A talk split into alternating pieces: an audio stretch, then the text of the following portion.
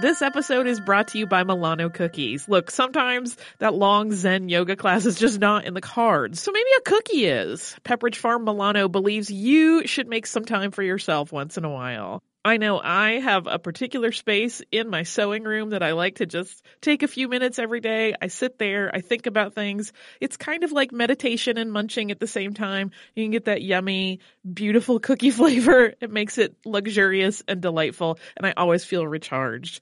Milano cookies are truly a treat worthy of your me time. They're delicate and crispy with luxuriously rich chocolate in the middle.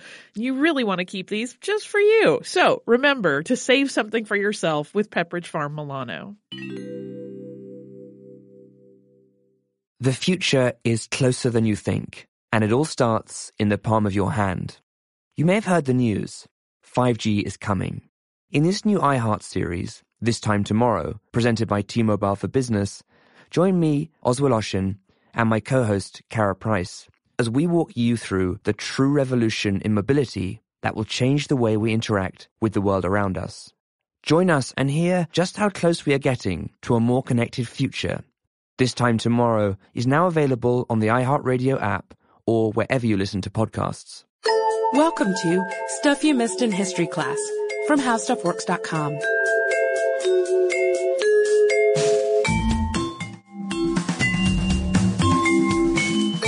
and welcome to the podcast. I'm Deblina Chakraborty. And I'm Sarah Dowdy.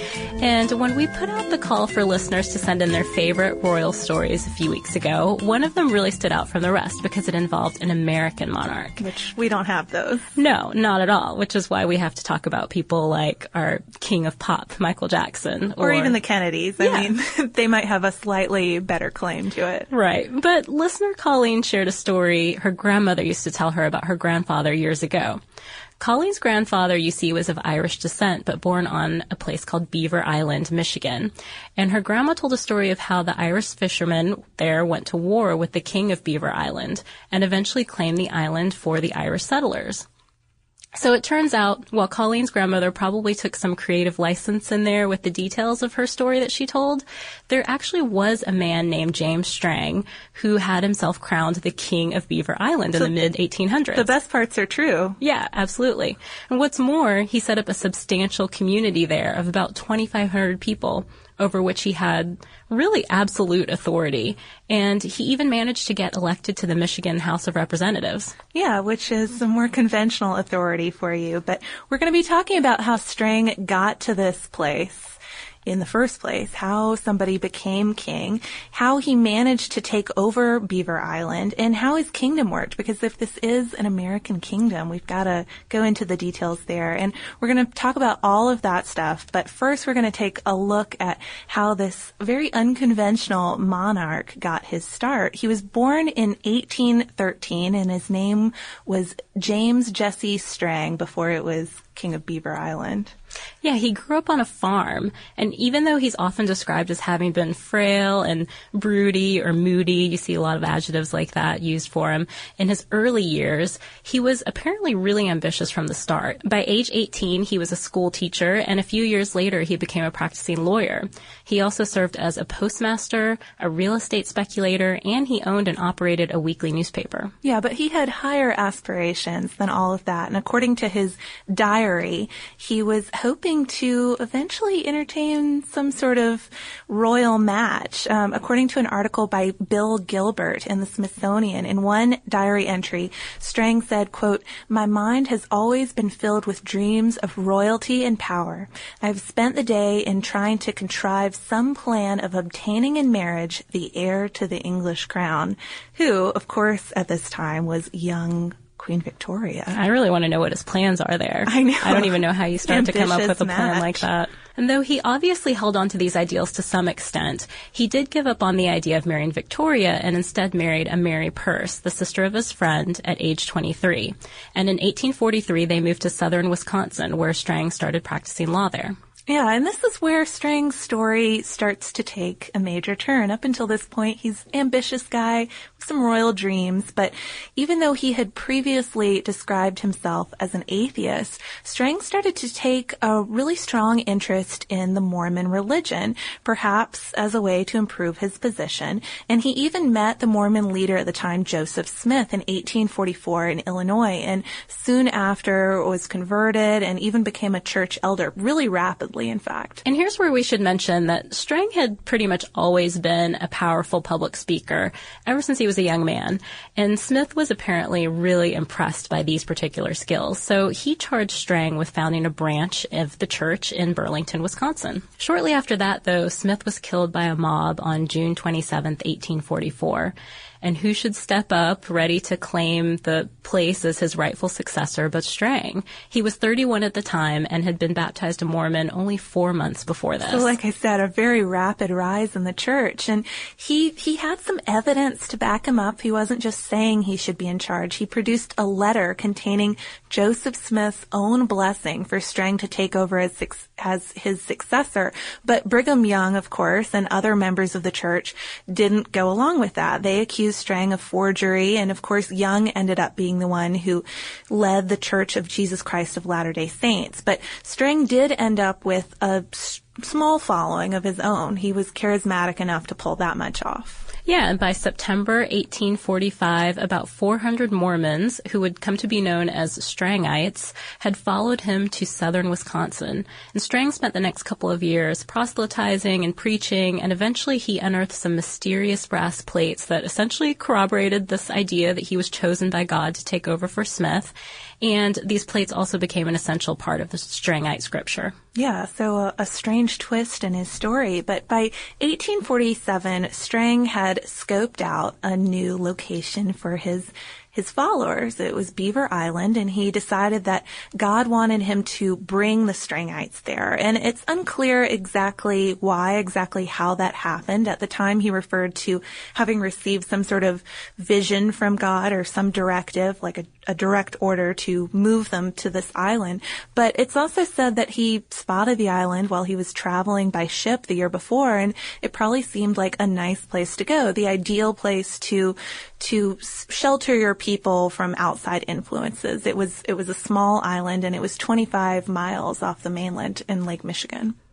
Yeah, but regardless of the reasons why, by 1848, Strang had formed a colony there, and by the summer of 1850, he announced that he'd been divinely directed to become king, and nobody there really opposed him. So on July 8, 1850, Strang was coronated, and at the time he was wearing a red nightshirt-like robe, which was decorated with stripes of white flannel, and his throne was a chair frame padded with moss, and his crown was made of gilded metal and paper. Yeah, so seems like a low key king, not too fancy with his his vestments at least. Yeah, but he still had absolute power over his subjects. He made all the rules, whether of a political or a moral nature. He could essentially make laws about anything, from where you could live to what you wore and even who you married. For example, he legalized polygamy. Even though he had been opposed to it as a Mormon. Yeah, and he apparently made this decision right around the time, coincidentally, that he met a beautiful young 18 year old named Elvira Field, a recent convert to his faith. And he married her in secret, I think, before he actually came out with his new feelings about polygamy. He married her about a year before and sort of traveled around and dressed her actually as a 16 year old boy, just as an oh, aside, oh, yeah. and introduced her as his nephew, Charles J. Douglas. Oh, that's really awkward. He eventually did come out with it though, and his first wife, Mary, didn't like that much. She and her children actually left the area after that. In general, though, he really didn't get a lot of objections to his rules from his Strangite followers, but not everybody was so happy with this setup. No, not at all. Or with the Strangites' presence on the island in general. That's because there were already settlers on the island before Strang showed up, mostly Irish Catholic fishermen and traders and their families, and they weren't at all happy with the Mormon colonists moving in and in some cases stealing their land, um, at the very least just kind of interrupting their own scene. And it led to a lot of violence between the two groups. There were buildings that were burned down, gunfights, beatings, and this might be the war that listener Colleen's grandmother was talking about. But according to the Beaver Island Historical Society, the conflict eventually led to something called the War of Whiskey Point, which the Mormons won by firing a cannon at a gang of their opponents. And more and more non-Mormons who were known as Gentiles left the island. They just gave up and got out of there eventually, and they were increasingly outnumbered. And by 1852, they were pretty much gone. Word of this violence did get out, though, and the government eventually did intervene. In May of 1851, President Fillmore sent a company of marshals and the Navy's first iron-hulled warship, the USS Michigan, to Beaver Island to arrest Strang on 14 charges, including trespass on public lands, counterfeiting, and obstructing the U.S. mail.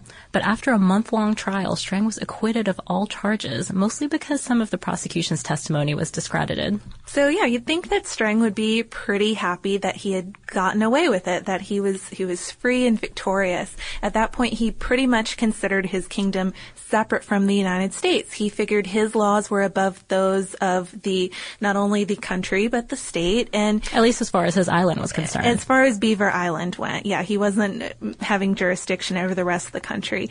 But then he did make a move to increase his sphere of influence. And it happened a day before Election Day in 1852. He announced his candidacy for state representative. And because Beaver Island was the most populous community in northern Michigan at the time, Strang was he got an easy win. He was easily able to win the seat and encourage his supporters to get out and vote for him. Yeah, not everyone just accepted it right away, though. According to an article by Conan Bryant Eaton in the Wisconsin Magazine of History, his opponents really tried to prevent him from taking this office, but once he did, people were actually pretty impressed by his skills as a legislator. Put those old lawyer skills to use, I guess. Yeah, the debating skills. The public speaking. Yeah, that had so impressed Smith earlier, also impressed his peers. Yeah, but he also used this opportunity as state legislator to expand the reach of his, his religion and his kingdom in a sense even. During his time in office, he was reelected in 1854. He managed to extend the reach of these Strangite colonies to other counties in Michigan.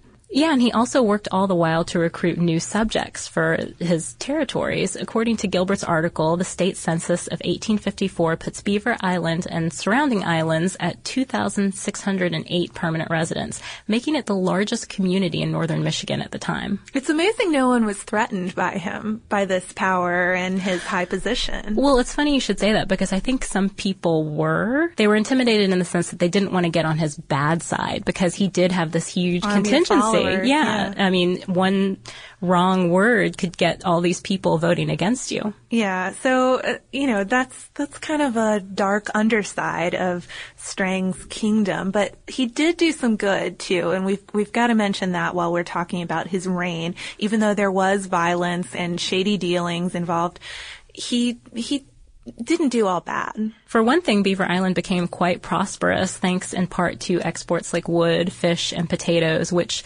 together had an annual value of about $325,000, which was a lot of money at the time. And settlers there also created this network of good roads, and they also made strides toward improving relations with neighboring Native Americans by feeding them, building a school for them, and accepting them into their church. Um, African Americans, by the way, were also welcome too. And according to Eaton's article, this seemed to be a really sincere, benevolent interest of Strang's, which I found to be really intriguing considering he seems so politically motivated in other aspects. Definitely, but because we talked about those good things, we're also going to go into a little more detail about the not so good side of, of Beaver Island and of Strang's rule there. But during his eight year stint on Beaver Island, he continued to keep really tight control over every single aspect of his subjects' lives. And that ultimately seems to be what led to his downfall. It kind of reminded us of the Oneida community that we talked about maybe a month or so ago. Once you get too personal for your followers, they seem to ultimately rebel. Yeah, for example, he required that all of his subjects build their homes in one of the island's villages, even farmers who had acres and acres of land to tend to, because he was afraid that isolation, if you were out in your 160 acres of farmland would cause people to shirk their religious and civic duties. Okay, but at least that's kind of like your classic Versailles sort of model on a small scale. True. It's, it's this next point that really sort of did him in. In 1853, he made a law that women should dress in knee-length smocks worn over pantaloons because he thought that the typical dress of women at the time was impractical and it was unhealthy. And most of his women followers went along with that. They were okay switching to the pantaloons, but a few, including Mrs. Thomas Bedford, refused to comply. She, she wouldn't wear the new styles. And as a result, her husband received 39 lashes with a willow whip and became obsessed, absolutely obsessed with getting revenge on his king. Yeah, and he started conspiring with Alexander Wentworth, who also had a beef with the king. It's kind of unclear why, maybe also because his wife wouldn't comply with the dress code, maybe he had been punished for some other reasons too. But regardless, the two of them started conspiring with a couple of other rebels who encouraged them and supplied them with pistols. And on June 16, 1856, Bedford and Wentworth ambushed Strang at St. James Wharf. They shot him twice in the head and once in his left side and spine. And miraculously, Strang survived the attack and lived for 10 days after that, but he refused to name a successor and panic really started almost as soon as he, as he was attacked. He was taken to his parents' home in Wisconsin and he died there on July 9th, 1856, which was six years and a day after his coronation. Yeah, and as for Bedford and Wentworth, they were brought to trial, but they were only fined a dollar twenty-five for court costs. Yeah, and I think he said some people considered them heroes even. That's true. Rebels, I guess. But Strang's kingdom did not last. It did not live beyond Strang himself. It dissolved pretty quickly, and some of the residents left on their own immediately, as I mentioned a minute ago, right after he was shot. Things started disintegrating. And for those who didn't get out on their own, a lot of them were herded onto ships by armed groups of non-Mormons who stormed the island, headed towards random destinations. They Yeah. didn't know where they were going. Exactly. And a lot of former Strangites just rejoined the general population after that when they ended up wherever they ended up, and they became members of other churches.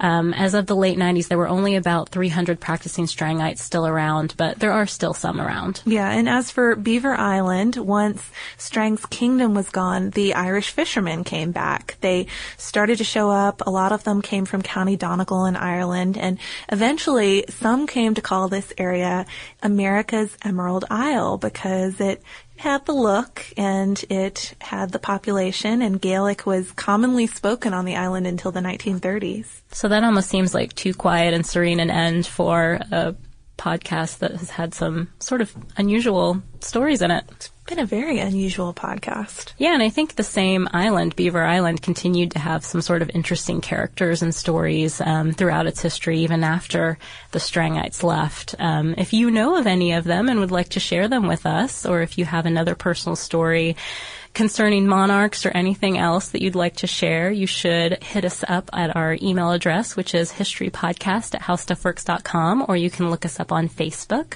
or on Twitter at Missed in History. Yeah, most of our other selections we picked for the, the royalty contest involved mistaken identities of, of British royals. They were pretty entertaining. And if you want to learn any more about polygamy, one of the themes we talked about today, we have an article on the website. You can search for how polygamy works by typing in polygamy on our homepage at www.howstuffworks.com.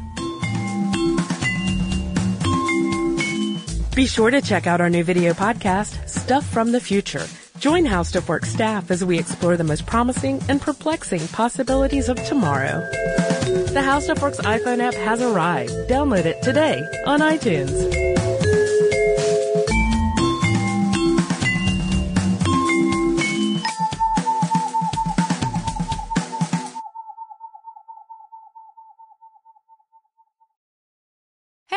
It's Laura Wasser, host of the All's Fair podcast on iHeartRadio. I'm a family law attorney, which is really a euphemism for a divorce attorney, and I've been practicing for over 20 years. I've learned some very interesting things along the way, and I can tell you that when dealing with matters of the heart, rules seldom apply. With advice and anecdotes from many of my friends, some of whom may be celebrities, as well as the best legal, financial, and mental health professionals in the country, our goal is to educate, enlighten, empower, and entertain you on the way to a better understanding of how relationships work. iHeartRadio is number one for podcasts, but don't take our word for it. Find All's Fair with Laura Wasser on the iHeartRadio app or wherever you get your podcasts. Hi guys, my name is Sammy J. I've been working as a correspondent and interviewer since I was 13. And now at 17, I am so honored to be the youngest person to have her own podcast on iHeartRadio. It's called Let's Be Real with Sammy J. We'll have in-depth and unfiltered conversations with celebrities, activists, athletes, and influencers. We'll cover topics we're curious about, topics my guests are passionate about, and topics many of us are just too afraid to talk about. I get past the fluff to what's real. We go there, and it's fun, pretty crazy, and very revealing. Listen to Let's Be Real with Sammy J on the iHeartRadio app, Apple Podcasts, or wherever you get your podcasts.